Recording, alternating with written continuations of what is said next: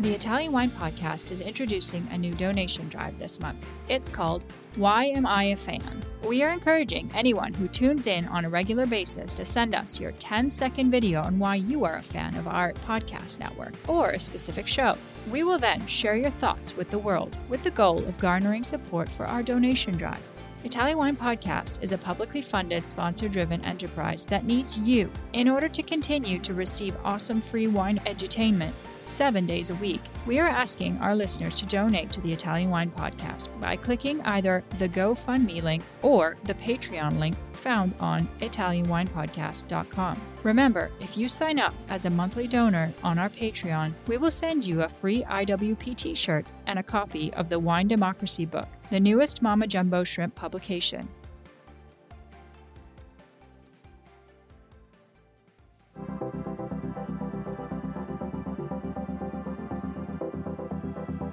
Thanks for tuning in to Get U.S. Market Ready with Italian Wine People on the Italian Wine Podcast. I'm Steve Raye, your host, and this podcast features interviews with the people actually making a difference in the Italian wine market in America, their experiences, challenges, and personal stories. And I'll be adding a practical focus to the conversation based on my 30 years in the business. So if you're interested in not just learning how, but also how else, then this pod is for you.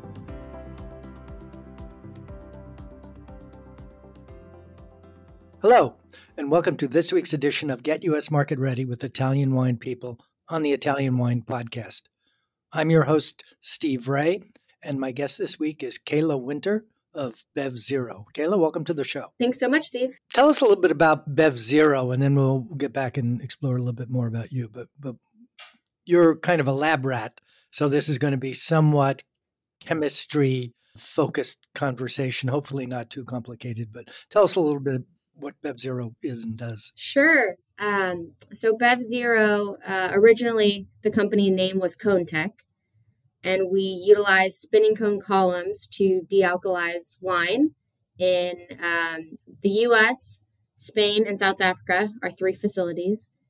In um, 2021, we actually rebranded globally to BevZero to account for our innovation and thought leader role in the low and no alcohol space, which actually came uh, about after a lot of the tax regulations have changed, allowing uh, winemakers to produce wine below 16% in the US, which is actually a lot easier to do than below 14, which was the tax bracket in 2018. So um, we pivoted from just standard dealcoholization, uh, alcohol adjustment, into this role uh, really taking charge into the low and no segment of wine uh, and also beer and cider. Okay, so we're starting on the, the technology and the chemistry mode. Give us a little background about you and um, kind of work that you do and your um, preparation for it. I grew up in Sonoma County, California. Um, don't I don't come from a wine family background, but it's hard to not have wine in your life when it's when it's all around you here. Started bopping around wineries when I was 16, fell in love with the industry, traveled to New York, went to school at Cornell, and got a degree in viticulture and enology. Came back to the U.S. Uh, sorry, to the U.S. Came back to California. Sorry, I have to laugh at that one. That so you're saying Ithaca, New York, is not part of the United States? That was a slip of the tongue. I get it. When I was 18, it certainly felt like I was in another world. Uh, upstate New York versus California. Um, but uh, yes, so I, I, came back to California and worked uh, at uh, traditional wineries, um, kind of more on the premium end uh, for a few years, and then found my way into the no and low alcohol segment here at BevZero. Okay, so let's kind of explore that a little bit. Can you give us a little history on low and no alcohol? It, it, it's kind of always been there. There are a couple of brands in the U.S. that kind of defined the category, but it was of relatively little interest or significance in the industry. And, and now all of a sudden, everything's changed. Can you tell, give us a kind of a timeline of, of that? Sure. So no and low has been a lot uh, more prolific in other countries uh, than the U.S. U.S. is always last to I think we fall behind a little bit. Um, so in, in Germany and other parts of the EU, uh, no and low got a lot bigger, a lot quicker.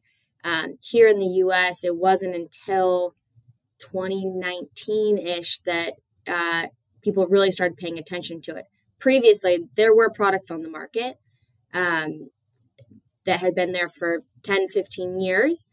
I wouldn't say they were the best. They were kind of designed for, hey, if if someone isn't drinking wine, we'll give them kind of our leftover stuff that uh, you know, there's no other option, so they're going to drink it.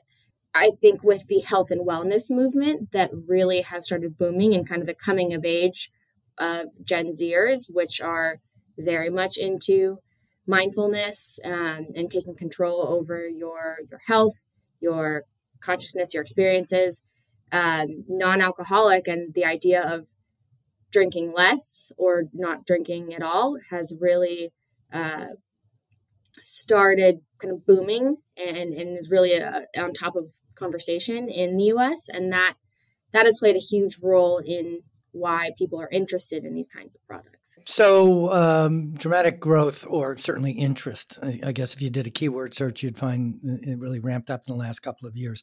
But give us some definitions then uh, low alcohol, no alcohol, and then the 7% kind of magic number.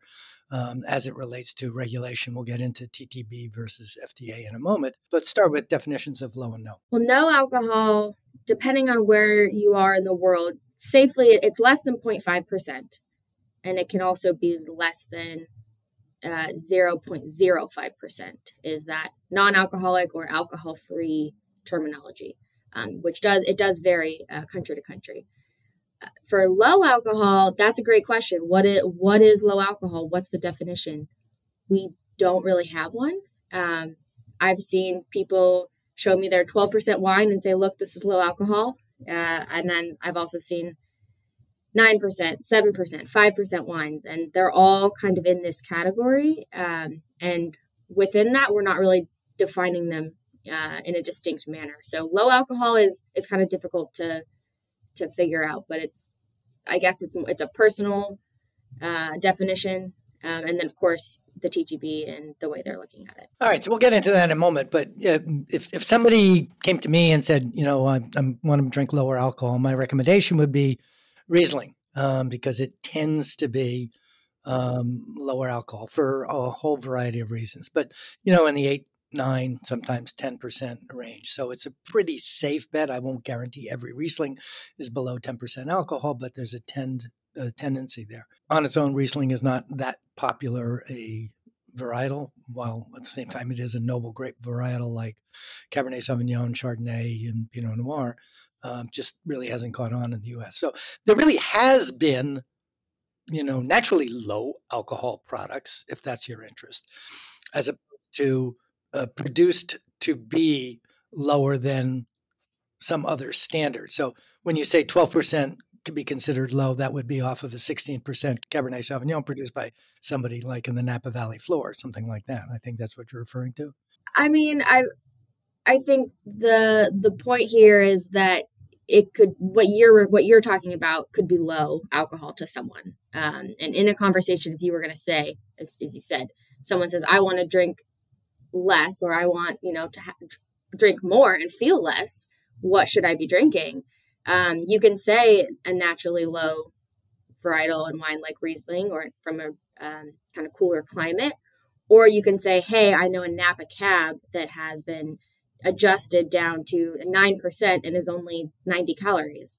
Uh, and those are both low alcohol. So it really just depends on the conversation. Right. But nobody's talking, uh, uh so nobody's talking about unadjusted or adjusted wine. So we'll just live with the, yeah. the, categories as they are, low and no. Now, I think one of the most important things that affects no and low is something that's probably not well understood by producers in Italy, and that has to do with who the regulator, the federal regulator is um, in the category. So th- there's the big softball. Okay, can you give us a lecture on uh, TTB versus FDA and low alcohol? Yeah, so this is all sometimes the most difficult part of this industry is is figuring out how to legally navigate it mostly because the industry and the innovation that that producers are are coming up with is going faster than regulation is, um, and so the laws as they're previously written and designed don't always um, apply perfectly to situations we're in today. So, um, just from a general overview, we have the TTB in the US, which regulates anything alcohol related. Um, they legally define wine as being above 7%. Below 7% is this uh, flavored wine category in which they do regulate it, but there's it also becomes half TTB, half FDA regulated. So you, you can do nutritional panels and you, you can kind of, um, the ingredients list that you can add is actually a lot greater than with standard winemaking. And then, so there's that below 7% all the way down to below 0.5%. Once you go below 0.5, it is completely FDA regulated. The TTB is no longer involved. There are a few carryover laws, like you can't call it a Chardonnay if it's a Sauvignon Blanc, or say Napa if it's not. Um, however, besides that, it's all FDA. So your ingredients you can add anything that's food grade. Um, you can sell it through food channels. Uh, you don't need the three tier distribution setup that you do in the alcohol industry. Um, it can be sold in grocery stores and, and online, and you don't need to Bodegas. sign for it. Yeah. yeah, absolutely. So even in New York, uh, where where wine can only be sold in wine and spirits shops and not in supermarkets. And so this kind of changes that that game a little bit. So just to be clear, FDA is um, Food and Drug Administration. TTB is the Tax and Trade Bureau. They're in separate entities, and they also fall under different departments in the federal government. One is under agriculture, FDA, I believe, and TTB is under the Treasury Department. So the idea here is a lot of producers come to me and say, I really object to or don't want to have to be to go through the three tier system. And, and my response is if you're a, a, wine, as we traditionally define it, in this case would be over 7% um, by federal regulations, you are by definition within the three tier system. And the only way around that is uh, as a domestic producer, you're allowed to sell directly to consumers. Domestic wine producer, you're allowed to sell directly to consumers. But that option is not open for imported wines because the importer functions as tier one and the importers cannot sell directly to consumers. So while there is a solution to bypassing, if you will, the three tier system in that way, but for foreign producers, this is one way to do it. Now, it's not actually selling the products that you probably currently make and maybe not the kind of products that you want to sell but like everything else in the US it may not be what you want but it's what you can do and you have to adapt to those rules and constraints so the big impact from what i heard from you is where it can be sold and uh, impact in terms of packaging and labeling and what information not only is mandatory, but the flip side of that is what information can be added. And we're having a big uh, discussion in the US, public discussion on um, ingredients uh, labels on wine as they are on other food groups. People are really interested in that kind of thing, but it hasn't been required now. So, uh, talk about a little bit more about why the idea of adding more information as opposed to uh, under FDA guidelines as opposed to adhering to the uh, basic requirements of uh, TTB? I think the the regulation that non-alcoholic products must have all of the ingredients and, and nutritional labeling. It can be a blessing and a curse for producers. Um, it's great because the by default, unless you are putting a ton of sugar into these products, they are going to be much lower calorie um, than an actual alcoholic wine. So you could have 10 calories per serving in a non alcoholic wine versus your 120 or whatever um, it is you're comparing it to. So that is a huge win for the category. And being able to put that on a label as low calorie and, um, you know, low sugar and all of that uh, does help a lot with, with sales and marketing. Um, however, there is a lot of things that people can add to wine that if you were to have to declare that onto a label, uh, consumers would put up a red flag. Um, and so, like fish blast. Yeah, like isinglass, and and you know, I'm I'm sure if you had to label, you know, fining agents like PVPP, consumers would freak out because they don't know what it is. It sounds scary, you know, and so there's a lot of ingredients that we can add to our products that will make it taste better. It'll improve the mouth feel. It'll fine out something you don't want. However, if you have to declare it on a label, then a lot of brand producers don't want to do it because it's scary to them, you know, and they don't want the consumers to reject it. So you can either add these things if they're winemaking ingredients, you can add them before the wine's dealcoholized, and then they don't have to be on a label because it's it's encompassed in that term dealcoholized wine. Or you add it after it's been dealcoholized, and then depending on the type of ingredient you do have to declare. Okay, so let's talk about Italy specifically. You guys uh, aren't really doing much, of anything, with Italian producers. Why is that? I mean, I think there are a few factors here. So, so our European facility is in Spain, um, and Spain is one of the largest consumers of non-alcoholic products, and so we're certainly quite busy with our brands and, and, and consumers that we're working with out there. But Italy has been a little harder to get into the category, um, mostly because the the regulations um, and and excuse me, I'm not 100% expert in Italian regulation, but from what I understand, um, it's difficult to define dealcoholized wine under the regulations. You can't put an adjective in front of the word wine, so you can't say alcohol removed wine or dealcoholized wine on the label. I think it's difficult to even be able to say the word wine if it's less than um, 9%, I think. And there's all these other factors there. But so it's, it's discouraging to producers because they think, well, if I can't call it wine, then how does anyone know what these products are? You know, like how, how do I sell the product? So you're limited not only in what the, the Italian government will let out, and then also what the American government will let in. Yes. Yeah, exactly. But there are a, a few Italian products, Italian produced non-alcoholic products that are in the US and and there are a few Italian non-alcoholic products that are sold in Italy. Um, there's just certainly nowhere near as many as we're seeing in these other markets.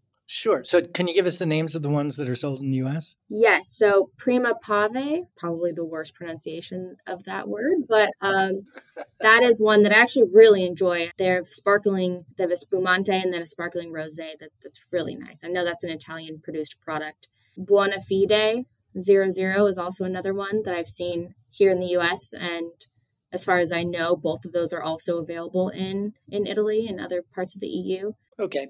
So one of the things you talked about was low calorie and the fact that um, you know, because alcohol contributes a lot of calories, and obviously so does sugar. The American palate for domestic wines favors um, sweeter wines. We've seen Naomi and Josh and some of these other brands do extremely well.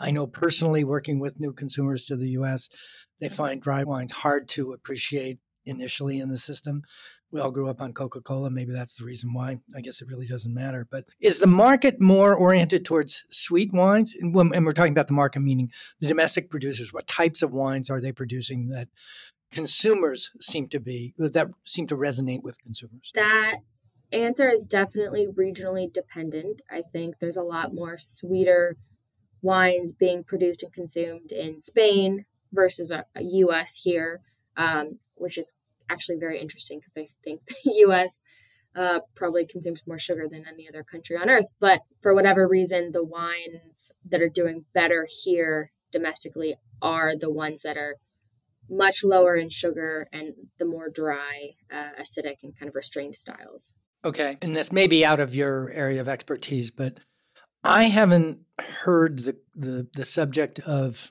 low, no, in my convers very much in my conversations with importers. Now, that may be because they're not coming to me for any information on that. That's certainly possible.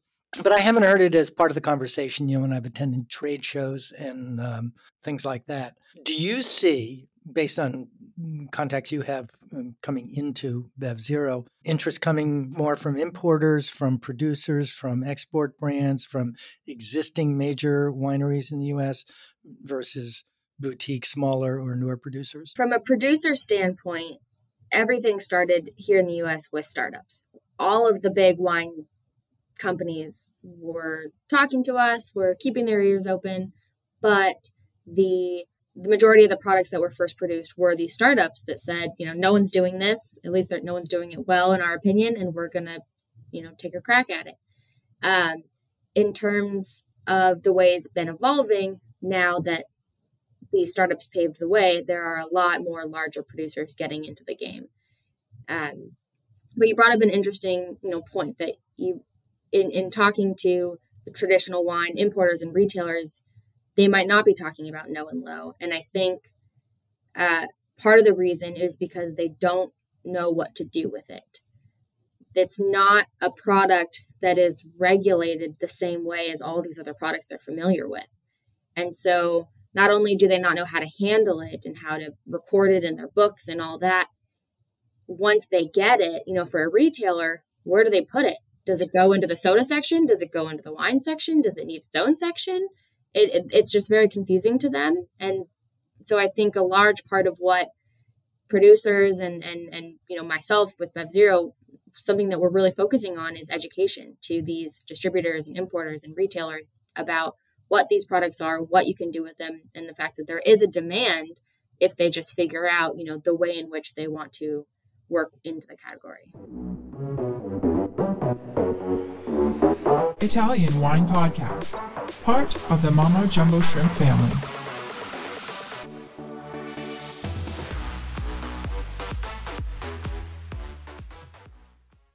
So let me just interject here that we're talking with Kayla Winter, who works for BevZero. And if somebody did want to contact you guys to learn more about No Low, can you give us your email and your phone number? Yes. Um, you can email uh, me personally, Kayla, K A Y L A, at bev0.com.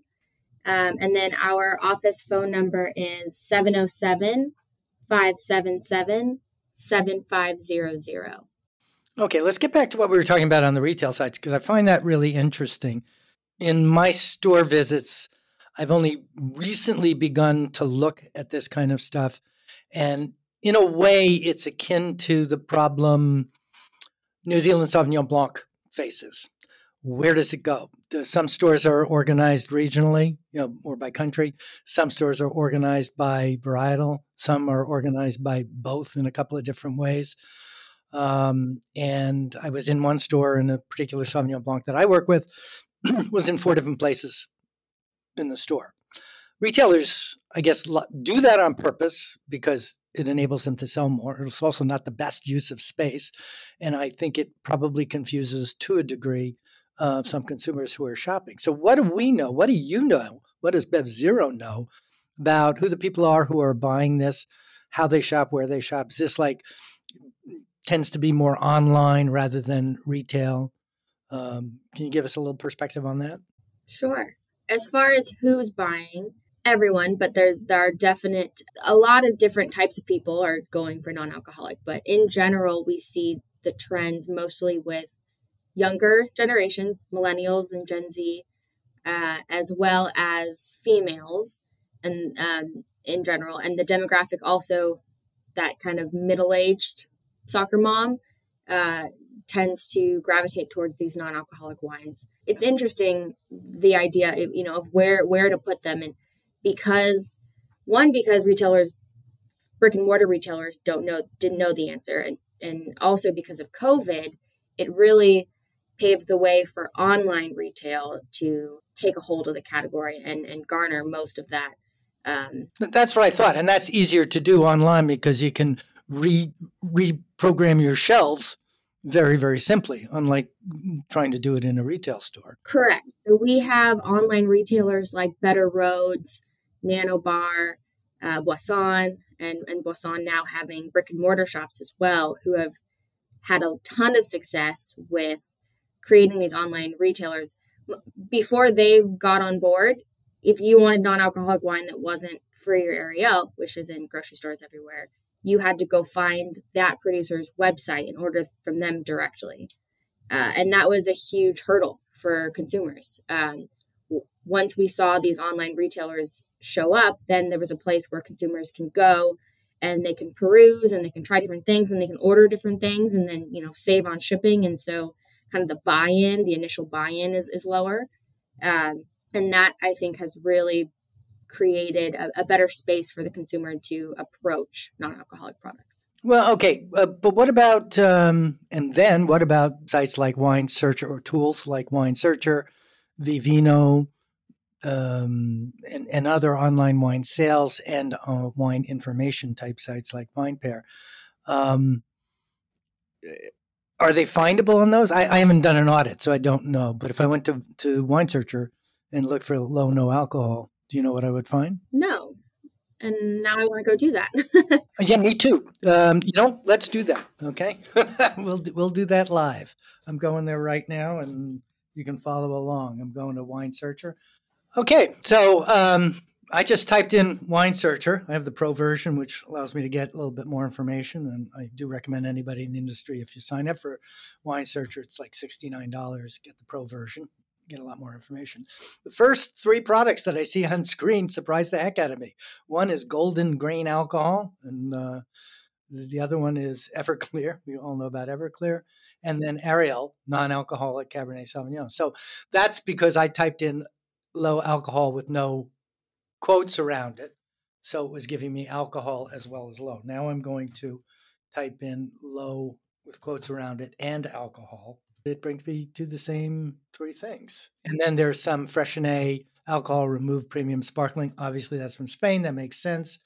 There's a French sparkling cider, um, and then a couple more grain alcohols, and then free and Cordon Zero, No Secco, and, and some others. So my guess is there's not a lot of shopping. There's not a lot of searching going on for low alcohol. Certainly not in Wine Searcher which leads me to believe that the people who are looking for it are not people from the traditional wine industry, that maybe they're non winos, if I can use that term, who are coming in looking for low alcohol as an alternative to, not another version of wine. I'm guessing on this. I really don't know. What do you think? I've definitely seen both. I think there is a lot of people who don't like wine or who don't drink alcohol in general who aren't used to going through standard wine channels.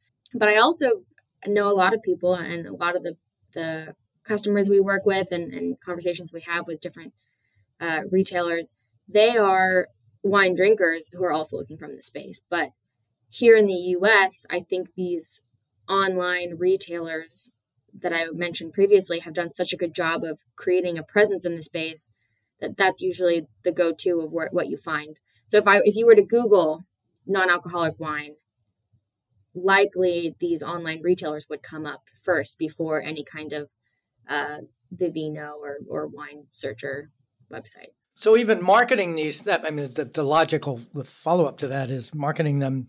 Can't you can't use an existing rule book. Those of us in the in the wine marketing business, I think, have to throw the playbook away and rethink about that. Um, I think it behooves the industry to do some research to get some clarity, syndicated studies or whatever, on who these shoppers are, what they're looking for, how they shop, what are the cues, and um, where do things like calories, sweetness level, alcohol level, and accessibility, and also packaging fit in with the, the, the growth in canned wines and RTDs, the metal beer bottles, if, if you will there's been such an explosion in innovation in in these things. I would imagine the packaging is going to be different for low no alcohol wines than traditional 750 ml glass bottles. Yeah. Have you, have you heard much about that? Uh, do you have a comment on the, the packaging piece? I do. Um, in general, and it relates to packaging as well, I agree that standard standard wine marketers should throw away their rule book because the types of consumers that are approaching non-alc wines are very open-minded. They are not looking for tradition. They're they're looking for something new, something exciting. So in it's a really fun space to play in um, because the the limits have been pushed. You know, the line is much further out. Um, we can do cool, strange packaging. You know, I, I have some clients looking at putting non-alcoholic wine in basically like adult juice boxes. uh, wow. Yeah. And it's it's it's not something that you know everyone goes, oh wow, why would we ever do that? Because we're not in that traditional world anymore. And so you can be a little bit more creative with packaging, with marketing, with ingredients, with with everything. Um, and so that's been really enjoyable, you know, from my standpoint too, um, being able to open that up to these brands coming to me and saying, you know, what can I do? And I say, what do you want to do? Let's do it. Wow. Yeah. I mean, talk about uh, uh, a blank slate. I think this is uh, pretty exciting. And then we're going to, I'm, I'm guessing, probably see it at varying levels within the concept of no low from zero to seven and then from seven to 10 or something like that. It's going to be an interesting thing to watch. I had mentioned earlier in the broadcast that we're going to talk a little bit about chemistry. I've avoided it successfully, so I'm just going to ask one question. Can you explain what a spinning cone is? So, spinning cone column is a really large column with it's either 30 or 40, and I, for whatever reason, can never remember. Uh, cones that are inverted and they alternate spinning and stationary. And so, what happens is, in order to remove alcohol, you know, if you're distilling something, you increase the temperature to the boiling point of alcohol and you remove it. If you were to do that with non alcoholic wine, the wine that would be coming out would not taste very good. Uh, it would be, you know, spent, boiled. The wine that was left. Yeah. The wine that was left, yes. So, you know, in order to extract alcohol more gently, we have to play around with that boiling point to allow us to extract alcohol at lower temperatures. So what we do is in this in this column with these cones that are spinning, we put it under a vacuum, which first lowers the boiling point of alcohol. The cones that are spinning create kind of a centrifugal force to spread the wine out and increase the surface area of the wine, which also allows us to extract it more easily. And the temperature is warm. I mean, you can touch the column. You wouldn't be able to touch a touch a still and and not have some some pain. Um, but you know, you can touch the column and it's totally fine. It's it can be like maybe 37 degrees Celsius, um, but it also um, has this vapor. So we take a small portion of the wine and we heat it up and we vaporize it, and then we inject that from the bottom of the cone. So this vapor is going up while the wine's going down, and the vapor basically uh, attaches onto the alcohol and, and helps extract it along the way. So we're doing four different things to extract the alcohol as opposed to just heat. And that makes it so that way the wine that comes off actually is pretty good. It's it's out of balance. We just took a lot of alcohol and water out, so there's some work that needs to be done, but it doesn't taste like we just tried to cook it into a pie or something like that. And so part of it is you're extracting, I don't know what the term is that you use, the, the wine part that you re-inject in at some point in the process? Yes, yes. So when we process wine um, for non-alcoholic wine, the first pass through the spinning cone column is what we call an essence strip. So we extract the top 1% volatile compounds, uh, set that aside, then we put the wine through a second pass. We remove the alcohol down to whatever the desired level is, and then we put that essence back into the wine. So you can retain a lot of the volatile compounds that were in the original wine. And my experience, and I last worked on this about 30 years ago, um, the dealcoholization um, process basically stripped flavor along with alcohol. And now here's a way of uh, preserving somewhat the integrity um, of the wine. Good. So, for all my listeners, the next time we talk, there will be a test on this. I'm going to ask you about spinning cones. I want to give a big thank you to uh, uh, Kayla Winter for for joining us. But but I have one question I want to ask. I, I like to end my interviews with, and that is, what is the big takeaway? So we've we've touched on really just touched on a bunch of the issues surrounding the, the concept of low and no alcohol wines. If someone were to walk away from listening to this podcast and actually be able to do something tomorrow, what kind of practical piece of advice would you give that has come out of what we just talked about? I would say, in general, non alcoholic wine is possible. It has a ton of potential. The quality has improved greatly over the last 10 years. And if it's something that you're interested in that you want to do, or you're hearing, you know, if you're a retailer and you're hearing people talk about it, um, let us know. Get into the space. Call us. Um, you know, if you're a retailer, we can direct you to brands that you can um, work with, or we also have white label programs if you want your own. Um, if you're, you know, an entrepreneur, like now's the time to get into the space before the really big guys do. right. So, like, now is not the time to get into the RTD space. No, no. the same thing happened, but that only took like a year and a half or two years before all of a sudden the big guys came in and overwhelmed the uh, the initial players in the game. Correct. And this is a slower. I mean, like the seltzer boom that that was overnight, but it was also a boom and then kind of a bust, right? So that's not what we're seeing here. This is not a trend that is you know that we expect to kind of fall off anytime soon. So it's not a fad; it's a trend. It is. It is a overall societal and global, you know, human choice to have more accountability for your health, for your your social interactions, your your um, you know consciousness and, and the way you're interacting with the world.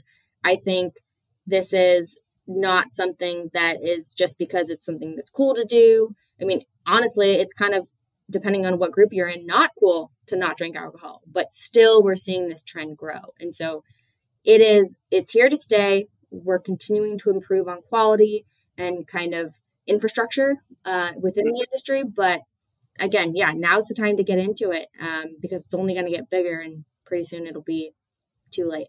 I, I would add one other thing.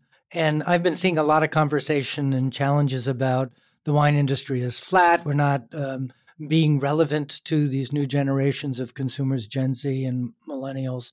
This is one way to do that. Now, it's not selling what we already are making, but it certainly is a way to expose and entice and bring new consumers into the industry and, and allow them to kind of educate their taste. And they might stop at low, no alcohol, and that's fine. I think it is one very, very compelling strategy for the industry to look at to bring new consumers into um, the wine industry. Imagine, you know, your products are on the shelf and someone says, Tonight with dinner, I have a big meeting tomorrow and I don't want to drink wine. So they skip your products and they go grab a, a seltzer water or something.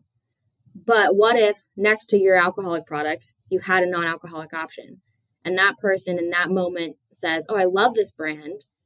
I don't want to drink alcohol tonight. I'm going to grab their non alcohol version. Oh, but then I'm going to grab an alcoholic one too for the weekend. Great, great concept. Right? So you've just doubled your sales. Um, and I think that's something that traditional wineries are wary of. They think this is competition. This is disrupting the industry. I would say it's adding to the industry. It's it's disrupting the idea that the wine industry is only this big. I also see it as a way for everybody along the chain to increase margin because the the perceived value of it, of a glass 750 ml bottle of alcohol free Cabernet Sauvignon next to a bottle of regular Cabernet Sauvignon, they're going to be there's a relationship between the pricing there, but the margins are going to be a lot higher because you don't have the FET taxes um, and state taxes for alcohol. So once again, it's a way, a better way for the industry to attract a new uh, group of client uh, clientele, offer lower prices without, and, and basically it's premiumization, but a hard left turn, mm-hmm. if you will. Yeah, exactly. Interesting way of looking at it. Okay, we've been talking today with Kayla Winter of uh, BevZero. Kayla, what's your uh, title and position and function at the company? Um, Director of Sales, U.S. Services right now, but I'm also kind of the director of winemaking and it's a small company, right? So I have a million hats, but um, basically what I do here is I am the liaison between brands and and clients that want to get into the space and I help them figure out how um, utilizing our services. So, if you're out there and you're listening, you're, and you're curious about the low no alcohol category, give Kayla a call. I'm, I'm not shilling for her, but I think this is maybe one of the best things that can happen to the category to grow the thing overall for all of us. My name is Steve Raye. I've been the host of the podcast today, and I look forward to having you visit us next Monday, where we'll have another interesting conversation on the U.S. wine market on Get U.S. Market Ready with Italian Wine People. Thanks again for listening. This is Steve Raye with Get U.S. Market Ready with Italian Wine People on the Italian Wine Podcast.